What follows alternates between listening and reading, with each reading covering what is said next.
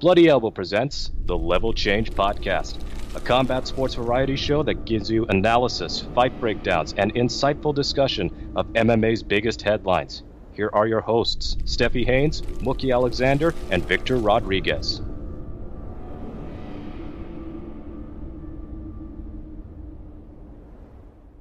Welcome back, and thank you for listening to episode 149 of the Level Change Podcast. I'm Steffi Haynes, and I'm joined by Mookie Alexander and Victor Rodriguez. And today we'll be discussing Conor McGregor's latest diatribe about his loss to Dustin Poirier, Miesha Tate's thoughts on dating coaches, Thiago Santos and Magomed Ankalaev being targeted to headline a March UFC event, and we'll be looking at the best fights from UFC Vegas 43. But before we get into all that, let's check in with the guys and see how their weeks have been.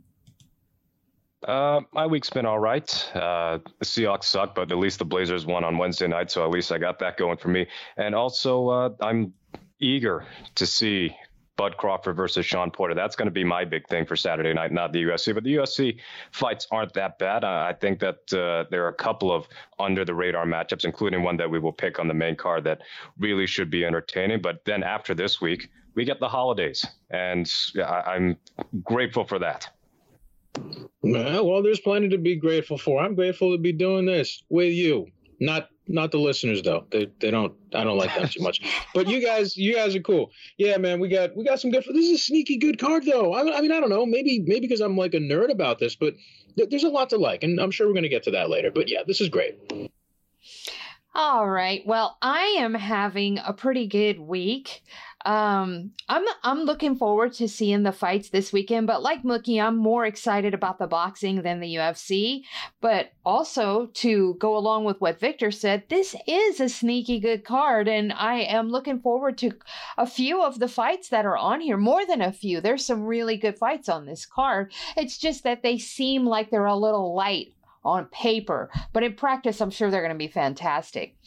But, anyways, let's go ahead and jump into the news. And once again, Conor McGregor is back making headlines. And this time it is for a series of tweets he put out earlier in the week stating that he knew his leg was compromised heading into his trilogy fight against Dustin Poirier, which he said is why he'd been preparing ahead of time to spend time on his back. I'm sorry, but that's just too funny to me. Uh, on Wednesday, he posted this series of messages to Twitter, and I'm just going to go through the whole slew of them and then we'll break them down. In my last camp, I had a severely damaged leg. Many of my sessions consisted of starting an open guard bottom and staying there, full rounds remaining on bottom. I was beating people up until they backed away from me. It then translated to the fight. True story. Same leg, same spot. I attribute it to why I wasn't in as much shock as Chris Weidman, Anderson Silva were. I knew something may happen in advance. Chris was upset with my quote, felt I was aiming at him. I was not. If any this is funny. If any constellation to my reaction, it was because I had a heads up it may snap. Now, I, am sure he meant if any consolation, but it's funny that it came out constellation. His head, now, then he starts talking about how despite the leg injury, he felt like he was doing really good work uh, against Poirier during the opening round. And he says, and I quote, his head was sorer. My leg was sorer. I feel good on that. Not to say his leg wasn't busted up either, though. I had that thigh well minced. I feel it's just simply not settled yet, is the fairest response that I can give really nasty elbows and up kicks for sure. That, or maybe a really annoying blue bottle was around him after the fight, lol. Make no mistake, they are not looking forward to what is coming. I will be back and it will be settled once and for all. Yes, he did get in a few good licks. I'm not going to deny him that. It shows on Dustin's face. He did post video with circles around the areas where that he he touched him up a little bit. Yes, he did kick him a whole heck of a lot too. You can see that he was training that. I I won't deny him that either. But at the same time, it is like Conor McGregor refuses to believe that he lost fair and square. You lost due to an injury, just like many, many countless fighters before you have lost due to injury. Now, if the positions were reversed and it had been Dustin Poirier that broke his leg, and not Conor. Conor would be claiming this victory and riding off into the sunset with his arms raised high, claiming that he was the conqueror of the free world. And that is the, the long and the short of this. Uh, all these excuses and explanations that are constantly streaming from him, it's just pointless, in my opinion, because we can all see what's going on here. You lost. Accept it, embrace it, get back in the gym, do better, stay out of the headlines for dumb shit. That's all I have to say. Well, I've, I've been ignoring Conor for quite a bit the last few weeks. You notice when we did Mookie and Cricket, I did not once bring up that stupid ass looking uh, him walking and pacing back and forth in front of the TV when Max Holloway was in the cage for the Yair fight. I mean that that that's that's some sad, sad shit. Uh, but this is also sad and pathetic. But he does this after every loss, it feels mm-hmm. like. But it just looks even worse now that he's actually got a losing skid going. You know, part of his character now, and I don't know if this is this is really just who he is it almost feels like he, he's got a little bit of uh, Tommy Flanagan in him. If you remember SNL in the 80s, and Jon Lovitz had this pathological liar character, Tommy Flanagan, yes. and, and he just come up with these most absurd lies. And, you know, yeah, yeah, that's what happened. That's the ticket.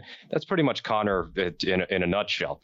And it, this is the second time he, he's gone with this this whole leg thing that he knew it was compromised. And yet – he was kicking like there was no tomorrow in that fight. Mm-hmm. So you knew it. I knew the risk, but I wanted to make it worse. Now, as far as the the whole training, knowing that he'd be on his back for an extended period of time, yeah, there were some shots that he got in, but uh, Poirier was pretty close to stopping Conor with his own shots from ground and pound. Yeah. And I believe there were a couple of strikes that Conor had off of his back that were illegal, or actually at the very minimum, he was grabbing the gloves while he was on his back. So it was also preparing to cheat, if you want to go that way. But these are just the ramblings of somebody who knows that his, his, his time in the spotlight is fading and that uh, the time is 5:14 and he's got one more minute of fame. I'm gonna. I, that's a that's a line ripped from the late great Patrice O'Neal from Tough Crowd. Yeah. yes, indeed. Hey, Patrice, rest in peace. Uh, look, I, I, I didn't. I was hoping we would actually avoid talking about the uh, the little stare down thing, the walk. All I'm going to say about it is, look, we all been there, man. We've all been guilty of it. You know what I'm saying? You just you you you put those cookies in the toaster oven because you know that another five minutes that edible's gonna hit real hard like a Mack truck. And you just re you're just waiting. You got the cold glass of milk in the fridge and you just just pacing. You just know like I'm going to embrace destiny. I'm to let my liver process this and send me to Pluto, no longer a planet. That's right. But no, uh, uh, this this thing here, this little doohickey with the with the Twitter thing. Look, man, I I mean, what do you do at this point? What do you do at this point? I, I I I joked around with the thing with the walk around at the Holloway thing, but I think that ties into this in a way because it's it's it, it, there was this little dust up here between Sonnen and McGregor. Uh, you know, Sonnen took him to task for doing that, and and this is a similar element. This is a, a yet another symptom of the same thing, this desperation. You know, this is where you know that there is there is a, a, a very pronounced fall from grace happening. You know how I know that? Because what was the thing that he was always saying? I'm the A side. You call me out. Now he's chasing people left and right. He's talking shit about going back to 145 to fight. Maybe, you know what? He wants to fight Max Holloway again, or he'd be down to fight Max, Max Holloway again. Maybe he doesn't have to go down to 145. Maybe Max could come up. But what are you doing calling a guy out when you shit all over him since you beat him in the past? You've given him respect now that there's some distance, but then you think, wait a minute yeah, I, I, I don't need to I don't need to go back to 145. I need to go back to revisit, rematch somebody that I've already beaten. And now you're doing this. And now he's calling out all these other people. He's he's been making all this noise about going to 170 and fighting Usman for what? What does this accomplish? And this is just the stuff that he puts out preemptively. Man, this is a reaction. Again, for what? You could have taken this loss with some element, some some just an, a modicum of grace. You could have said, yeah, you know what? got me that night. There was an injury, whatever. You know, it's it's just what it is, and and we're just going to move on, and we're going to work harder, and just keep your head down and keep it moving. You didn't see Anderson Silva do this with Chris Weidman. You didn't see him threaten people's families, right? And look, I get not everybody is the same. Clearly, different temperaments and all, but this is just so so lame. And you, when you're surrounded by this many yes men, and when you are part of a machine that relies so heavily on you to move ahead and, and to to be successful. Although you can make your we've had conversations in the past of how much the UFC truly needs McGregor. I'm sure they appreciate having him, but at this point they don't really it's he's not as essential to their operations. But when you have that that level of enabling going on from all these parties, Uh, what are we really trying to have happen here? What, where does anyone step in? Does anyone step in at all, or do they do they just simply keep things going? And if they don't, if no one intervenes, which I'm not sure anyone can get through to him, where does this even go next? What's going to be the next stunt? Now we're just waiting for it. It's bad enough. It's bad enough that he's uh, jumping in, ruining everybody's shine on fight night by going to Twitter and immediately talking about whatever fight just took place and how he would have done better or whatever the case might be. But now he's doing these things. He's making these excuses. He's retconning history. I just, I just wish that he would just, you know, sometimes, like I said with the Jon Jones thing, logging off is free, but he refuses to do it because to be irrelevant is worse to him than being dead and he doesn't care and he's not going to stop this and it doesn't help at all if anything i feel like it diminishes his standing in the view of fans and clearly the more mainstream people who don't pay attention to this on a granular level like we do they're probably not going to make too much hay out of this. But come on man. I mean, this does, does this make anyone look forward to seeing him fight again in any way? No except for maybe i would like to see him lose again I can't I'm, help it because he's such an annoying, obnoxious, just generally foul person that I I find it hard to want anything positive to happen to him. You know, he he cheats on his girl and that's there's video and plenty of evidence of that. He's been accused of sexual assault been he's been accused multiple times. He assaults people, old men, young men. It doesn't matter. He assaults people constantly. Uh, he seems like he has zero impulse control and is just generally a shitty human being. Yeah, I mean, that sounds about right. Really. I mean, look, him cheating on his wife, like normally that kind of situation, I think that's between him and his lady. And I don't really, I don't hold that so much. I don't judge so much from the outside because I've seen a lot of weird shit in my life. But all the other stuff involved, plus this, like we're talking about this, and and we've let him slide in in some ways, or rather, not us necessarily, because we've at least held his feet to a, to to the fire uh, regarding all those things. But the, the media at large, and as far as people outside of the sport, they've let him slide on everything else, and yet still here we are. I just it just doesn't.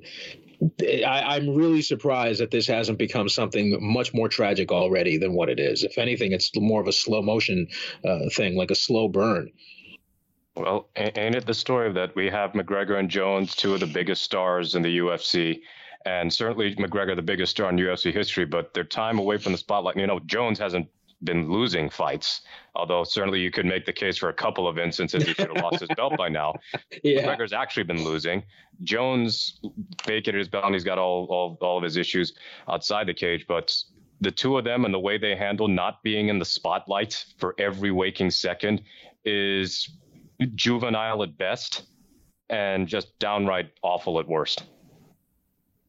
That is absolutely true. That is very awful. And again, you can only just have some desire that maybe some way they're able to turn things around. But as uh, as much of an optimist, at least as I want to be, sometimes it ain't looking too bright.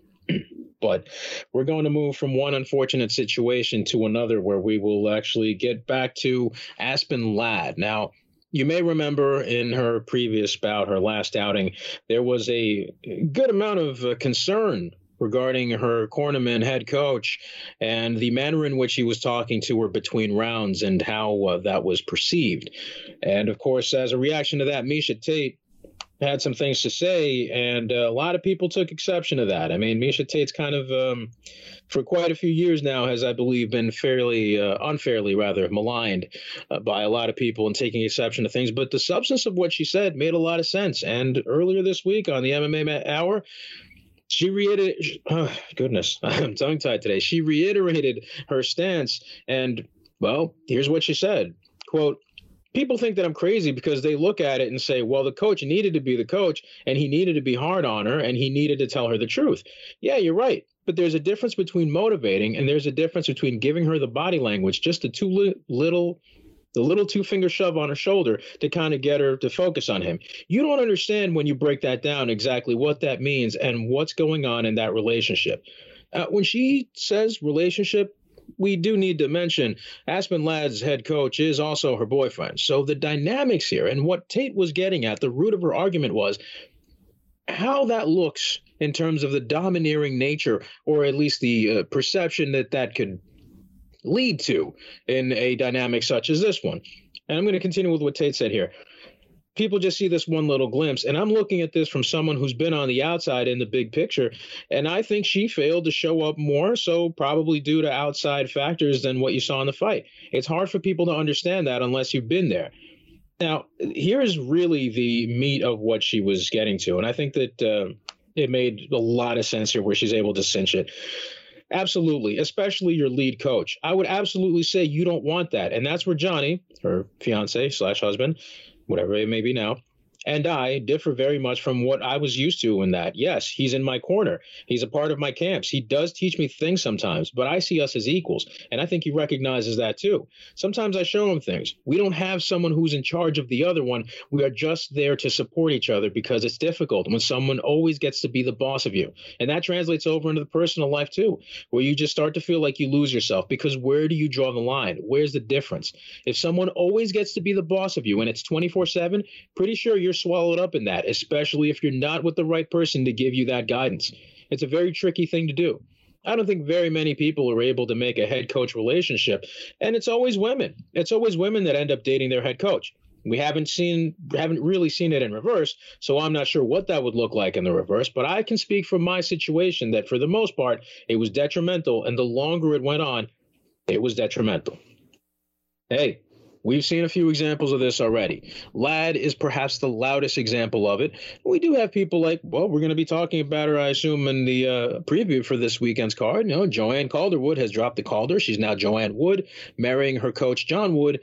Uh, you know, some people have problems with that sort of thing. Some people don't necessarily think that it's uh, a very healthy situation when there is a, a, degree of, of intimacy with that. Now, there are couples that have been able to make things like this work, but in my experience, at least personally from what I've seen, I kind of have to side with Miesha here. It's always been situations where it's not the head coach. You know, it's one thing for your jiu-jitsu coach, your striking coach to be your partner and having uh, someone in your corner who's just giving you some pointers and all that, but not have someone who is actually giving you a directive, who is lead lead who was in charge of this whole situation. And the manner in which this manifested in that Ladd fight had a lot of people worried. Now, for his part, we do need to be fair. Ladd's coach did apologize later on. He did say, uh, did mention that he didn't feel that he carried himself in a proper manner, and he promised to do better. That is something that we have yet to see. Uh, we'll have to find out when Ladd eventually fights next time around. I'm sure there's going to be a lot of scrutiny on him when that happens. But, folks, what do we think about Tate's statements here? I mean, is she on the money with it? And do you think that this should be something of a um, that'll raise awareness and resonate with uh, viewers or people that follow the sport as far as looking at these things, at these particular situations, and calling it out when it happens? She is absolutely on the money. 100%. And you mentioned JoJo Calderwood would. uh, this is not her first relationship with a coach. The whole reason why she left Scotland and came to the United the United States was because she had been involved with her coach over there yeah. and came over here when they split up. I mean, it was a very ugly split up and she went through a lot of stuff. I believe she even got a tattoo that is sort of commemorated their breakup and how how hard it was on her if i'm not mistaken. Don't quote me on that but i'm almost positive that she has mentioned that in the past. But she came over to the United States and almost immediately um, picked up a relationship as soon as she got here with another coach. And they made it uh, they clearly made it work because they've been together for about four three four years i think about four years. They've been engaged for almost two. Now they're married. I hope that it works out for them because i, I want them to be happy. But i yeah. think that dynamic is a real hard one to maintain when you work together you live together and one of you is in charge of the other. Miesha really hit that right on the head. And I think that other couples have experienced issues like that as well. Um, Henry Akins was Ronda Rousey's coach for a little bit, and they dated for a while. It did not work out. There are a lot of couples out there that are experiencing the same thing or have experienced the same thing.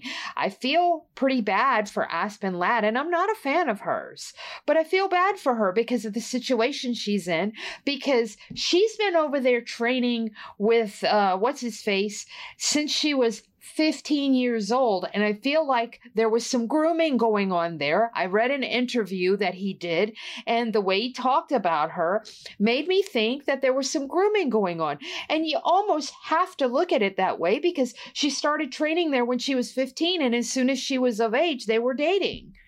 So, that kind of power dynamic with a young girl, especially, boy, that's just a recipe for disaster. And from what we could see and hear of the cornering he was giving her, that, that it seems like it was kind of disastrous. And I can't imagine what it was like at home for them especially for her. I don't really care about him, but for her, I, I can't imagine what it must have been like. So, if any women out there that train are, are paying attention at all, Miesha seems to have a good head on her shoulders and uh, appears to know what she's talking about because she herself has been in the situation before as well. Lucky? Yeah, that's a that that's a major thing to bring up is that Tate was romantically linked with uh, Bryan Caraway. Uh, but we know that the, the Just Coast story when when it was Caraway, uh, was it uh, T- Tate told Caraway to Just Tate, Coast for the Mizugaki fight, right? Right. Yeah. But he acted as her trainer. Yep. More than she acted. She was in his corner, but she didn't act as his trainer. He did fill the role of her trainer, especially when she was at Extreme Couture. Mm-hmm. Yep, and and that's a major thing to point out. And of course, they're no longer together, and it was quite contentious. In fact, is, I believe Caraway had some sort of the legal problem where where he, he allegedly stole the ATV yeah. from Tate's property, and he reported it stolen. Yeah, that that uh, he had that among a few other problems. Yeah, he uh, he he landed a few really elite level scumbag boyfriend moves on the way out. Yes, and and we're well aware of his reputation just on the Ultimate Fighter alone, and, and then everything else beyond that. So, of course, you mentioned uh, you did about um, Ladd being with Jim West and or, or Jim West mm-hmm. knowing Ladd since she was 15 and the grooming thing there. So it's kind of kind of uh, similar to what Pat Barry and Rose Namajunas exactly. have, have gone through, but Namajunas' head trainer unmistakably is Trevor Wittman. Yes, because and, Wittman is part of a major camp, but for but Aspen there Ladd. was a point where Pat was her trainer, and mm-hmm. she has she even said in an interview that she they they had to pull away from that dynamic of their relationship because it was really really putting a lot of strain on her, and so mm-hmm. that's why um, it started when they were at uh, when she was with uh, Rufus Duke, Duke Roufus, yes, yeah. and then they left there and they were kind of in limbo, so it was just Pat training her for a while, and and it put so much strain on her that they felt compelled to find a trainer to take that pressure off of her. And at that you know you have to look at it like from her point of view too i mean she knew to find another trainer to preserve her mental health and possibly preserve their relationship whatever but yes i do feel some grooming was going on there too because they've been together for more than 10 years. It's been, I believe Pat Barry says they've been together since 2009 or 2010. And that would put her right around 15, 16. Uh, no, it'd be about Ooh. 16 years old, 16 or 17. Yeah. yeah. And so, um, you know, I feel like some grooming might have been going there, going on there too, if those dates are correct. Because he says that th- those that that's how long it's been. She says she feels like it hasn't been that long. Now I don't know if that's a protective measure that she's erected up to to wall them off from scrutiny, but to hear him tell it, they've been together for longer than she's been legal.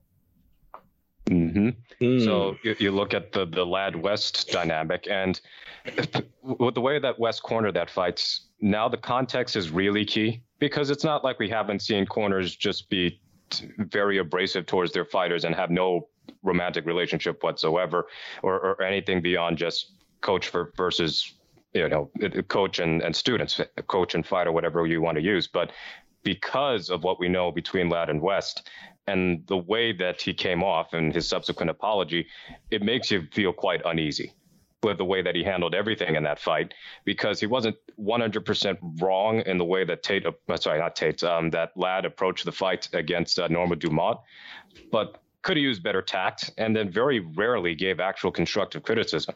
And Stephanie and I mentioned it before. Let's use a, a previous example of Mackenzie Dern against uh, Marina Rodriguez. Now, Mackenzie Dern is not uh, in a relationship with no. her coach, um, Jason, Perillo, Parillo, right? Yeah. But Perillo was getting on Dern for certain things that she did in the fight, some tactical errors. But the way at which he went upon giving Dern appropriate advice was way different than how West did it with Aspen Ladd. And circling back to Tate's main point, um, it, it's not a, a, a blanket statement necessarily, but I don't think that she's wrong at all, especially in a sport like this or any individual sport where you have a working relationship and a romantic relationship, and there's always the aspect of potential control when you're together for a long time. Yeah, it, it just it's just never a good look no matter what. You know, I mean, like you, you mentioned uh, Dern and all that. Like, yeah, her husband's not a fighter or anything, but they like they train together. That's perfectly fine, right? There's no, no... Dern's husband is a surfer. They they don't train together at all. No, no, but I mean, like they train for fun together. Like I've seen him, you know, uh, hitting pads and stuff. Like they'll do that recreationally. You know, he does he does like a little bit of that on the side, but not for fights, not for camps. You know, so that's like, you know, that, that's that's fine. There's no there's no you don't really feel like there's any danger of anything like this happening. So I, yeah, that, but all these other situations, man, they're dicey. It's it's really really such a problem. But I don't know, man. I, I just I, I don't want to give him too much credit, but West at least said some of the right things on the way in, in his apology. So uh, his actions will have to uh, definitely compensate for that. He'll have to really make up for it and show changed behavior in the next time out. But I that. Uh, yeah, I, I, if if this continues, man, there's there's going to be some real concerns there. Absolutely. More concerns, more than there are now, I should say. Hmm. All right, we do have some fights to talk about. Well, a fight to talk about that looks to be set in stone for March the 12th. It's a light heavyweight fight between Thiago Santos and Magomed Ankalaev. This was first reported by ESPN. Uh, I believe this would be Ankalaev's first ever UFC main event. In fact, it is. He is coming off a win over Volkan Oezdemir at UFC 267 whereas Santos uh, had a win over Johnny Walker that everybody would like to forget. It was just a bad, bad fight, but at least he got a win. He ended his losing skid. So you, you look at the rankings, and Ankalaev and Santos are both in the top 10.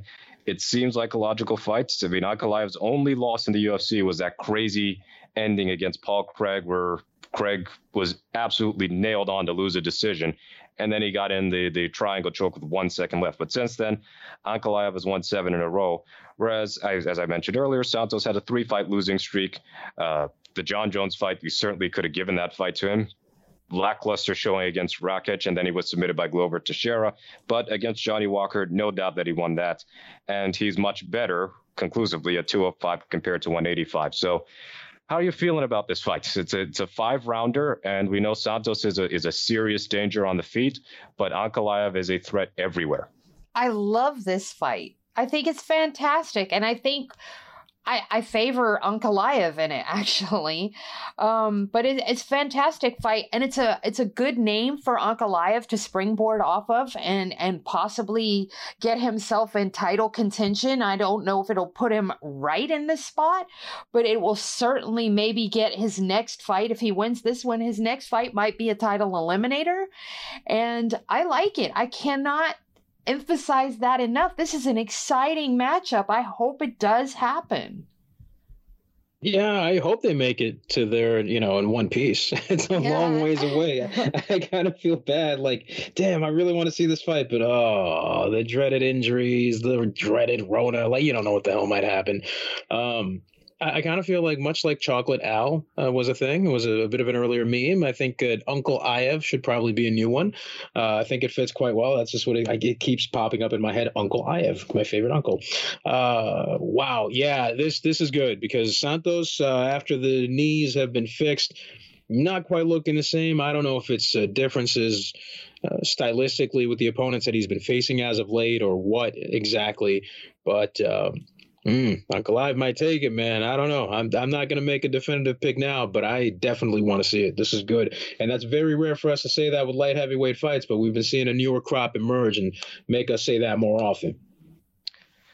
I'm the the fight itself is is good.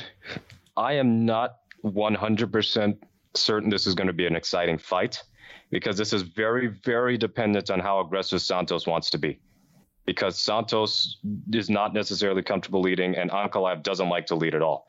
But if Santos wants to lead, those two both can throw with serious power. We know how heavy Santos's kicks are, and Ankalaev was able to drop Oezdemir, but he kind of he he beat the will out of Oezdemir in the first round to the point where Oezdemir, normally such an aggressive fighter, was very hesitant to let his hands go for the rest of that fight. And you don't normally see that out of Volkan. But in general, Ankalaev is a strong dude. He is extremely strong. He's hard to take down. He can take you down. He's got serious power uh, with his hands and his kicks. So if Ankalaev wins this, because this is there's a lot more at stake for him than for Santos, he's got to be considered a threat to be a title challenger in 2022. I mean, this fight's happening next year, but still, Prochazka is the most logical next title challenger. He'll take on Glover Teixeira. But after that, I don't think anybody's itching to see Rakic in, in a title fight anytime soon. Anthony Smith is, is kind of just hovering around. He, he's there, but not quite in title shot territory yet. And Glover winning is bad for him because Glover just bludgeoned him not too long ago. So that leaves you with Ankalaev. So actually, when you think about it, it's not inconceivable that if Ankalaev wins this, he could get the winner of Teixeira Prochazka, and that'd be totally fine.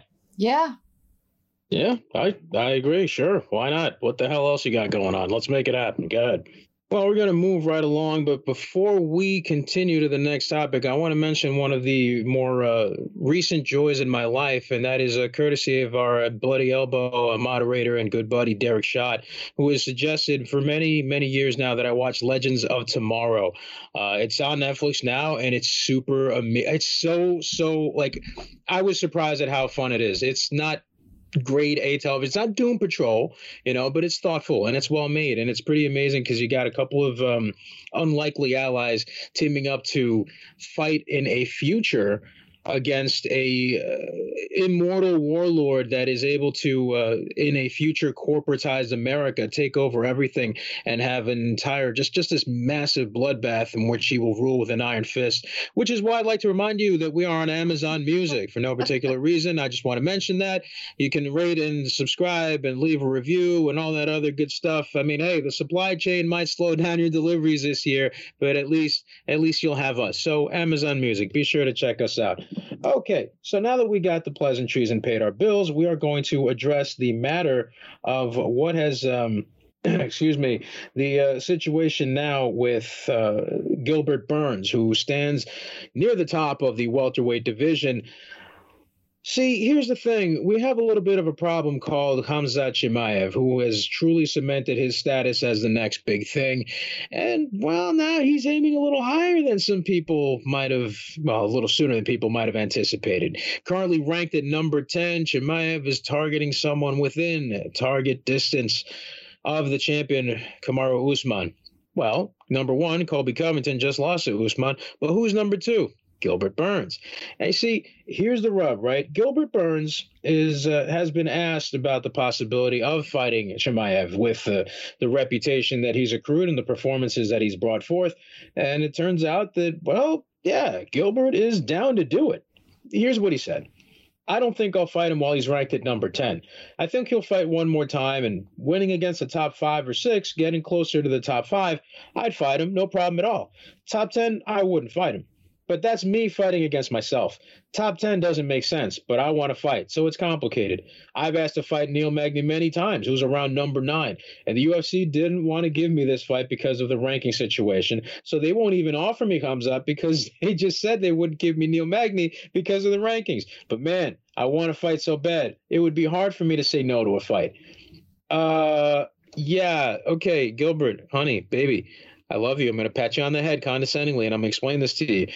It just doesn't make sense for them. Now, what would make sense for them would be to have again their next big thing take on a guy who's got number two plastered all over him and hotshot him to a title situation where they know that they can make a lot of noise and a lot of money and guess what Gilbert Burns fighting Neil Magny, I don't know really what that does to most people. Clearly, Burns wants to fight Magny because he sees that there's a good opportunity for him to put on a great performance. But you're still fighting backwards because you're number two taking on now number eight. That's not really mathing much, is it? It's just not playing out the way he thinks it will. It's not going to impress the brass, and it's not going to get him into a rematch situation with Usman anytime soon. But maybe you win with Chimaev does, or maybe that doesn't put him in their good graces because he'd be spoiling the party? Not sure. I guess it depends on how it plays out. I think the problem here has been the following. It's been the cudgel, it's been the sword of Damocles, it's been the same thing we've talked about. The rankings are a blessing for the UFC because they get to use it arbitrarily, however and whenever they feel like using it. Because look, Neil Magny, if he were the one clamoring for a fight with Burns, you know that wouldn't happen. But for Chimaev, you know they'll make that exception. In fact, it wouldn't even be an exception because this is just the cost of doing business. It's how they usually do things anyway. Do you think this fight actually gets made now that Gilbert Burns has been making all this noise and brought it up on himself, essentially? And if so, I mean, really, what what does the rest of the division look like then? How does this affect anything? I think that it could be made. I think that the UFC would probably be salivating over this. The reason why they're saying no to Neil Magny is because that fight will probably be a dud.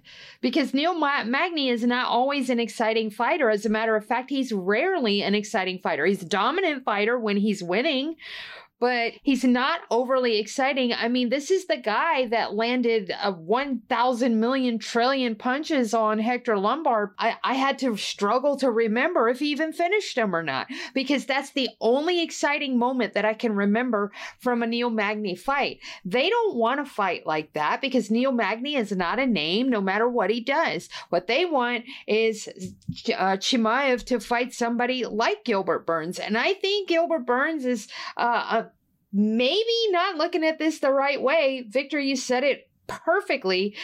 Definitely not looking at this the right way. Um, maybe it's Gilbert Burns that's not accepting of it. But let's let's think back for a second. Michael Bisping's only title defense after he won the belt was to a number 13 Teen Dan Henderson. So stranger things have happened than a number two guy fighting a number 10 guy. I don't see a problem with it. If they want to make it, please, let's make it. That's a great fight to make. Burns versus Magny in a hypothetical situation is a very bad matchup for Magny because he's lost that fight too many times. Happened against Maia, happened against Dos Anjos.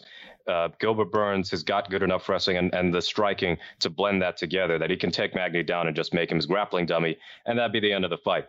But Burns versus Chimaev, that would be a huge benefit for Chimaev. I think it could be a benefit for Burns as well now that Chimaev has beaten Li Jingliang and therefore validated himself as a top 15 welterweight. So that's a rising star. Uh, it, it's a fight that would have a lot of intrigue because if Chimaev wants to take Burns down, do it at your own peril.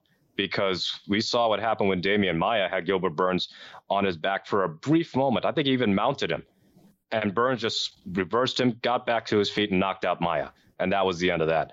I mean, Gilbert Burns is a complete fighter. He's a damn good fighter. It'll only take the absolute elite to beat him. And Kamaru Usman would be one of them. And he gave Usman a scare in the opening round.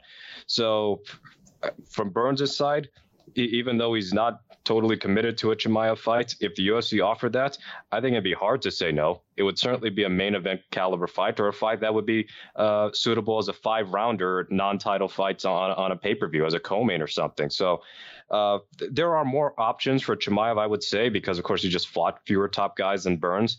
Uh, but I would not be opposed to Burns versus Chimaev at all. I feel like it's a type of fight where if Chimaev wins, it doesn't necessarily mean an automatic title shot, but it means that the hype is more than real. For sure. I, I mean, I think so. I think we've already determined that the hype is very much real.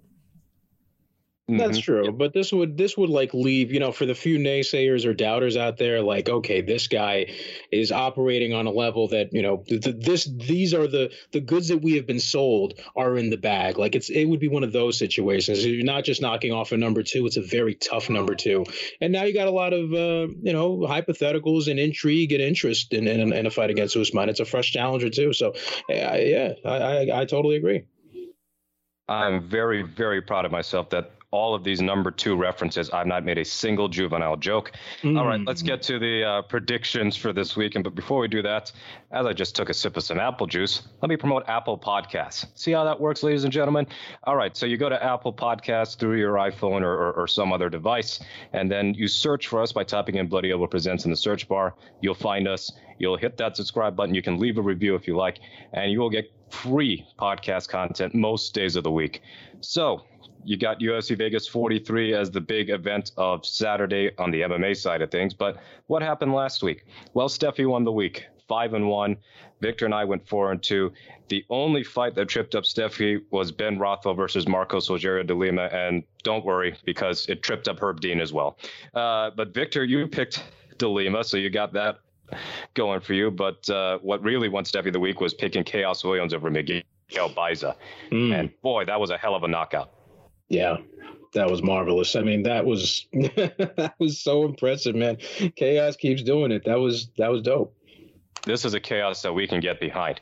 Anyway, um, Cyborg got the win over Sinead Kavanagh, so we, we got that right. Uh, the other fights, Victor, you picked Julio Arce over Song Yadong. That did not go well. We all got Felicia Spencer over Leah Letson correct.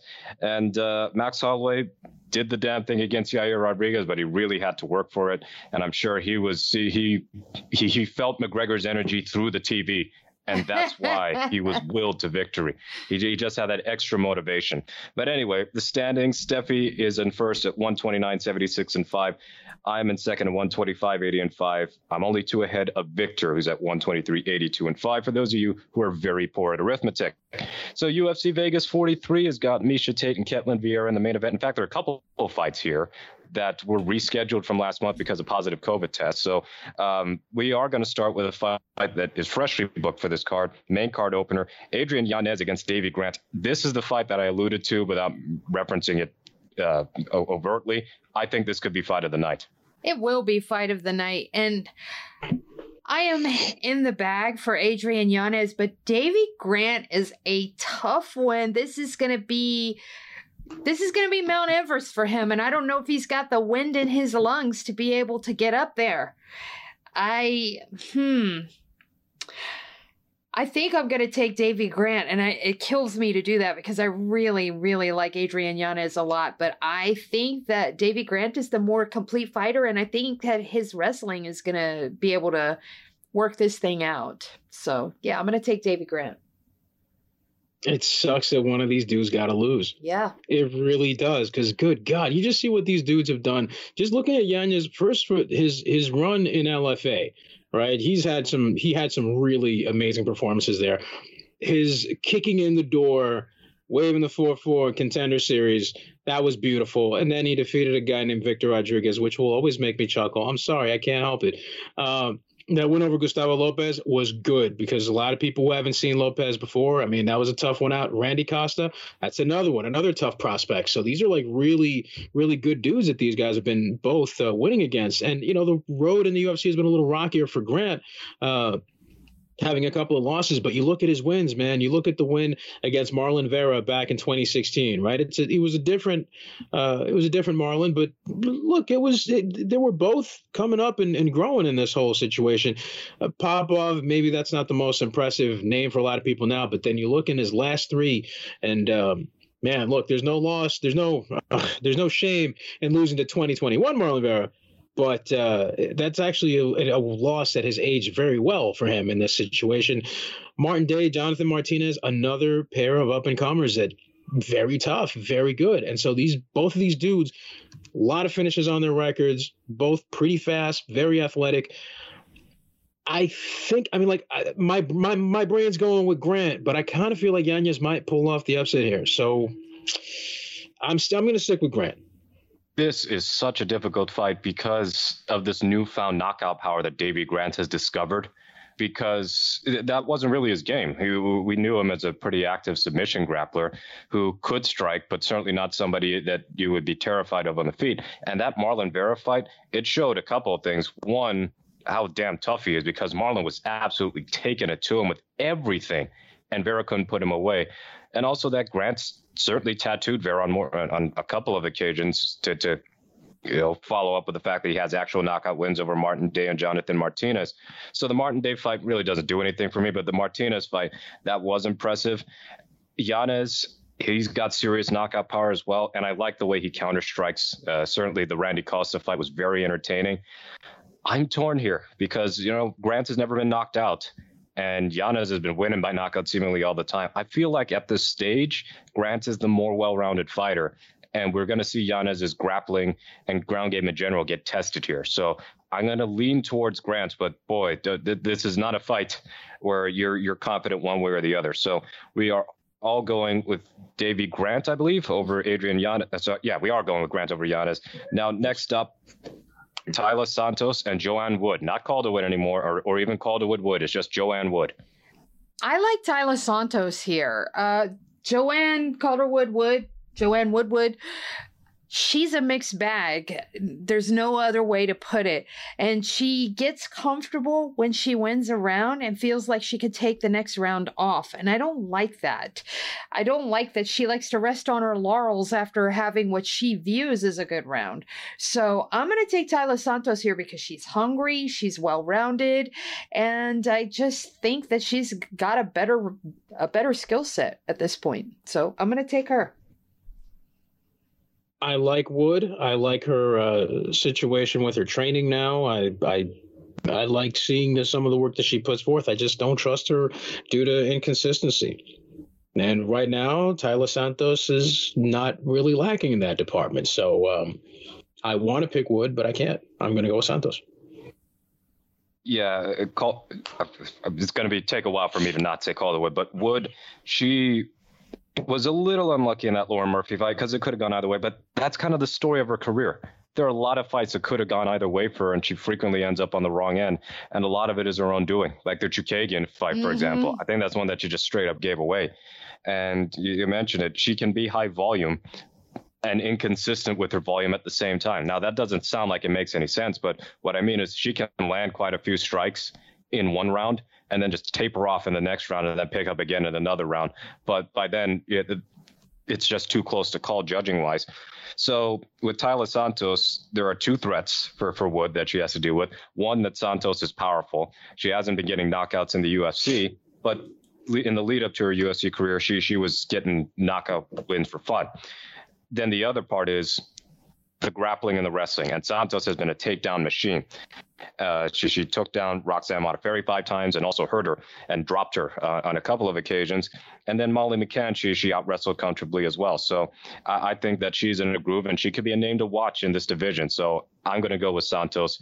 Wood has a chance if this is like strictly kickboxing but I, I, feel like Santos is just going to mix things up too much and she's not going to be able to cope. So we're all going with Santos over Wood. Now, next up, we picked this fight already Kyung Ho Kang and Rani Yahya. And then I think on the weigh in day, Yahya tested positive for COVID. So just to refresh, I checked. We all went with Yahya the last time. So uh, are you changing that pick or are you going to stay with it? You know, I want to keep it. I really do. But I don't think I can. I I think I'm gonna go with Kang. He's he's gonna be so much stronger. I just oh yeah, I'm gonna I'm gonna take Kang. Yep. Listen, of us three, I'm more of the grappling nerd, and I don't even care about this fight. Whatever. I'll I'll switch it to Kang too. Why not? Who cares? Okay, I will stick with Yahya, but I know full well that if this is a high paced fight and Yahya ends up fading after round two, nobody is going to be surprised. So um, I'm sticking with Yahya, Victor, and Steph here going with Kang. A lot of grappling, excuse me, that you can expect for the top three fights on this card. In theory, because we know two strikers tend not to wrestle each other. Two grapplers seem to want to strike all the time. So we get to the co-main event: Sean Brady and Michael Chiesa, and this is a out. This is an outstanding fight. It really is. Um, I'm tentatively taking Chiesa here. I uh, I'm in the bag for Chiesa as well. His striking doesn't look too bad anymore. You know that uh, he he's got quite a bit of pop there, and he seems to be learning as he goes. And then you get you get on the ground, and he's amazing. The one problem I have with Chiesa is he's willing to take insane risks, and he gets submitted every time for it the submission artist gets submitted every time for sticking his neck out. And and uh, that's literally and figuratively. And that's the one thing that i worry about. But i'm gonna pick him because i feel like he's a little bit better than brady. But i will not be surprised if brady pulls it out and i am not confident in this pick. Okay, well, that's actually a very fair assessment. I'm kind of in the same boat. I mean, look, I've seen him do uh, some training over at Extreme Couture. I've seen him uh, improve as well in certain areas, especially with his, uh, his I'm referring to his stand up, right? Not just his his his striking uh, his output, but his defense and his movement. It's it's been a marked improvement, and that's good. And I'm happy for him. And I, I actually think that him not just having the experience advantage, but just overall being a savvier grappler is probably going to make things um, a bit of a problem for Brady, who's no slouch. I mean, he's a strong dude too, but it's just the, the level of competition has been different. I think the growing pains have been different. Um, make no mistake, Sean Brady can absolutely make this happen. He can totally win this fight and in a big way. And he's also got a good amount of really uh, impressive submissions on his record too. So that that stretch of Chiesa rolling the dice and ending up on the other end of a submission, and it's something that he should be doing. That that can happen here as well. I'm going to go with Chiesa. I I guess I kind of feel like I have to, but wow, it, I I I really want to go with Brady, but I'm I'm just not going to be that reckless this time around. It's interesting. Chiesa had an interview on the MMA Hour earlier in the week, and he talked about the the, the Luque fight and how he said, in the heat of the moment, I had a mental lapse.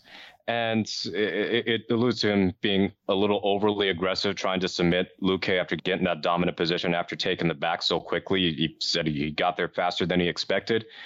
And um, the the other part of it is that Luque is insanely tough to finish. So the fact that Luque got out of those uh, submissions doesn't feel all that surprising when you've watched Luque fight. And then, of course, Luque is an outstanding grappler in his own right. He's very opportunistic with the submission. So um, Sean Brady looks big for welterweight. And we talk about Chiesa looking huge for welterweight, having been a former lightweight. But we've seen Chiesa out grapple bigger fighters before. Um, I'm I'm torn here because if Chiesa has an issue with the strength of Brady, and this becomes a lot of kickboxing, I think Brady is the more polished striker than Chiesa. But if this goes to the ground, I feel like we haven't really seen Brady tested all that much against a really, really talented high end grappler like Chiesa. So if Chiesa can avoid just submission hunting from the start and going with, with more positional grappling, and then he can set it up when it's there, I think Chiesa is going to give Sean Brady a lesson. Uh, but I wouldn't be surprised if Brady got a win here. He he is that good, but I don't think he's quite ready yet. So I'm going to go with Chiesa by decision. I don't think there'll be a finish here, but man, this is a great fight. I wish this was actually five rounds. So we're all picking Chiesa over Brady and feel not the slightest bit confident in it. Now for the main event, what about Miesha Tate and Ketlen Vieira? Can Miesha keep her comeback trail going smoothly? I believe so, actually. I, I know um, Marion Reneau uh, is probably well past her expiration date, but she still has a little something there. small, but a little something. Miesha looks like a different fighter, though. She looks like she's willing to get in there and land hard shots and keep the jab going, a couple of combos going. Um, she looks good. Miesha has great wrestling, and I think that she will be better in just every regard than Ketlen Vieira. And, you know, Ketlen is riding on this two fight losing streak, and the the win that she has before that is uh what um uh Sijara Eubanks. That Mm-hmm. that win does not hold up at all. At all. I just think that uh, Miesha Tate is is gonna rock this thing out. I do. And if she somehow gets fast tracked to Amanda Nunes, then she's going to get her butt beat. But until that point, I think she's going to do all right for herself. So I'm taking Miesha Tate. I I think it's gonna be a situation where Tate is definitely going to win this, but Vieira will not make this easy. Uh, she is a sturdy athlete. She's a strong fighter. She's able to utilize her range pretty well. I just don't really think that someone who, look, no disrespect to her, but losing to Yana Kunitskaya, who's not that great. I mean, if we're doing the MMA math thing, I don't care how long Miesha Tate was out prior to her return. I I just base off of that alone. I, I no, I can't see it. I don't I don't think that's really going to work. Um, Tate has pretty much everything else. She's she's polished up her striking, and again, her defense has also uh, been markedly improved with her striking. And so it's like I, I just no, no. I, I think Vieira is going to catch her and, and stun her with a couple of shots, but you know, eventually Tate will break her down and will take her to the mat and then eventually work with time and not be in a hurry to get anything done, which is the worst thing that could happen to Vieira because once Tate starts feasting, it, it, it's pretty much until she feels like it's done or until the timer runs out. That's neither one of those things is good for Vieira. Well, for Vieira, that Kunitskaya fight, she missed weight and she looked so sluggish that she pretty much lost a fight in which she got all the takedowns but had such minimal uh, minimal offense. Like she landed seven significant strikes in a 15 minute fight. And that is abysmal. And Miesha Tate is going to make you work on the mat. So it, it, even though Vieira's takedown defense for the most part has been rock solid, Tate's, as, as Steffi's already mentioned, a very good wrestler. And as far as the cardio, no doubt that Tate has the edge there. We've seen her literally win the UFC title in the fifth round. So for for Ketlen Vieira, I'm not confident in her 25 minute cardio when she's literally struggled to to go 15 minutes in her last fight. So I, I got to go with Tate. Vieira has the edge on the feet. Like Tate's not a, a hopeless striker by any means, but it's not something that she necessarily wants to do for a majority of the fight. Uh, and also for Vieira, another I guess not, not a, an analogous fight, but another fight where you can look at somebody who wanted to grapple with her, Sarah McMann. And McMann was winning that fight until she wasn't. And unfortunately, that describes a lot of Sarah McMann fights. I don't think Tate is going to be in that same situation. So I'm I'm still skeptical that Tate is going to be an actual title challenger, get one last run at the belt. But I think that Ketlen Vieira is a stylistically favorable fight for her. So I'm going to go with Tate by decision.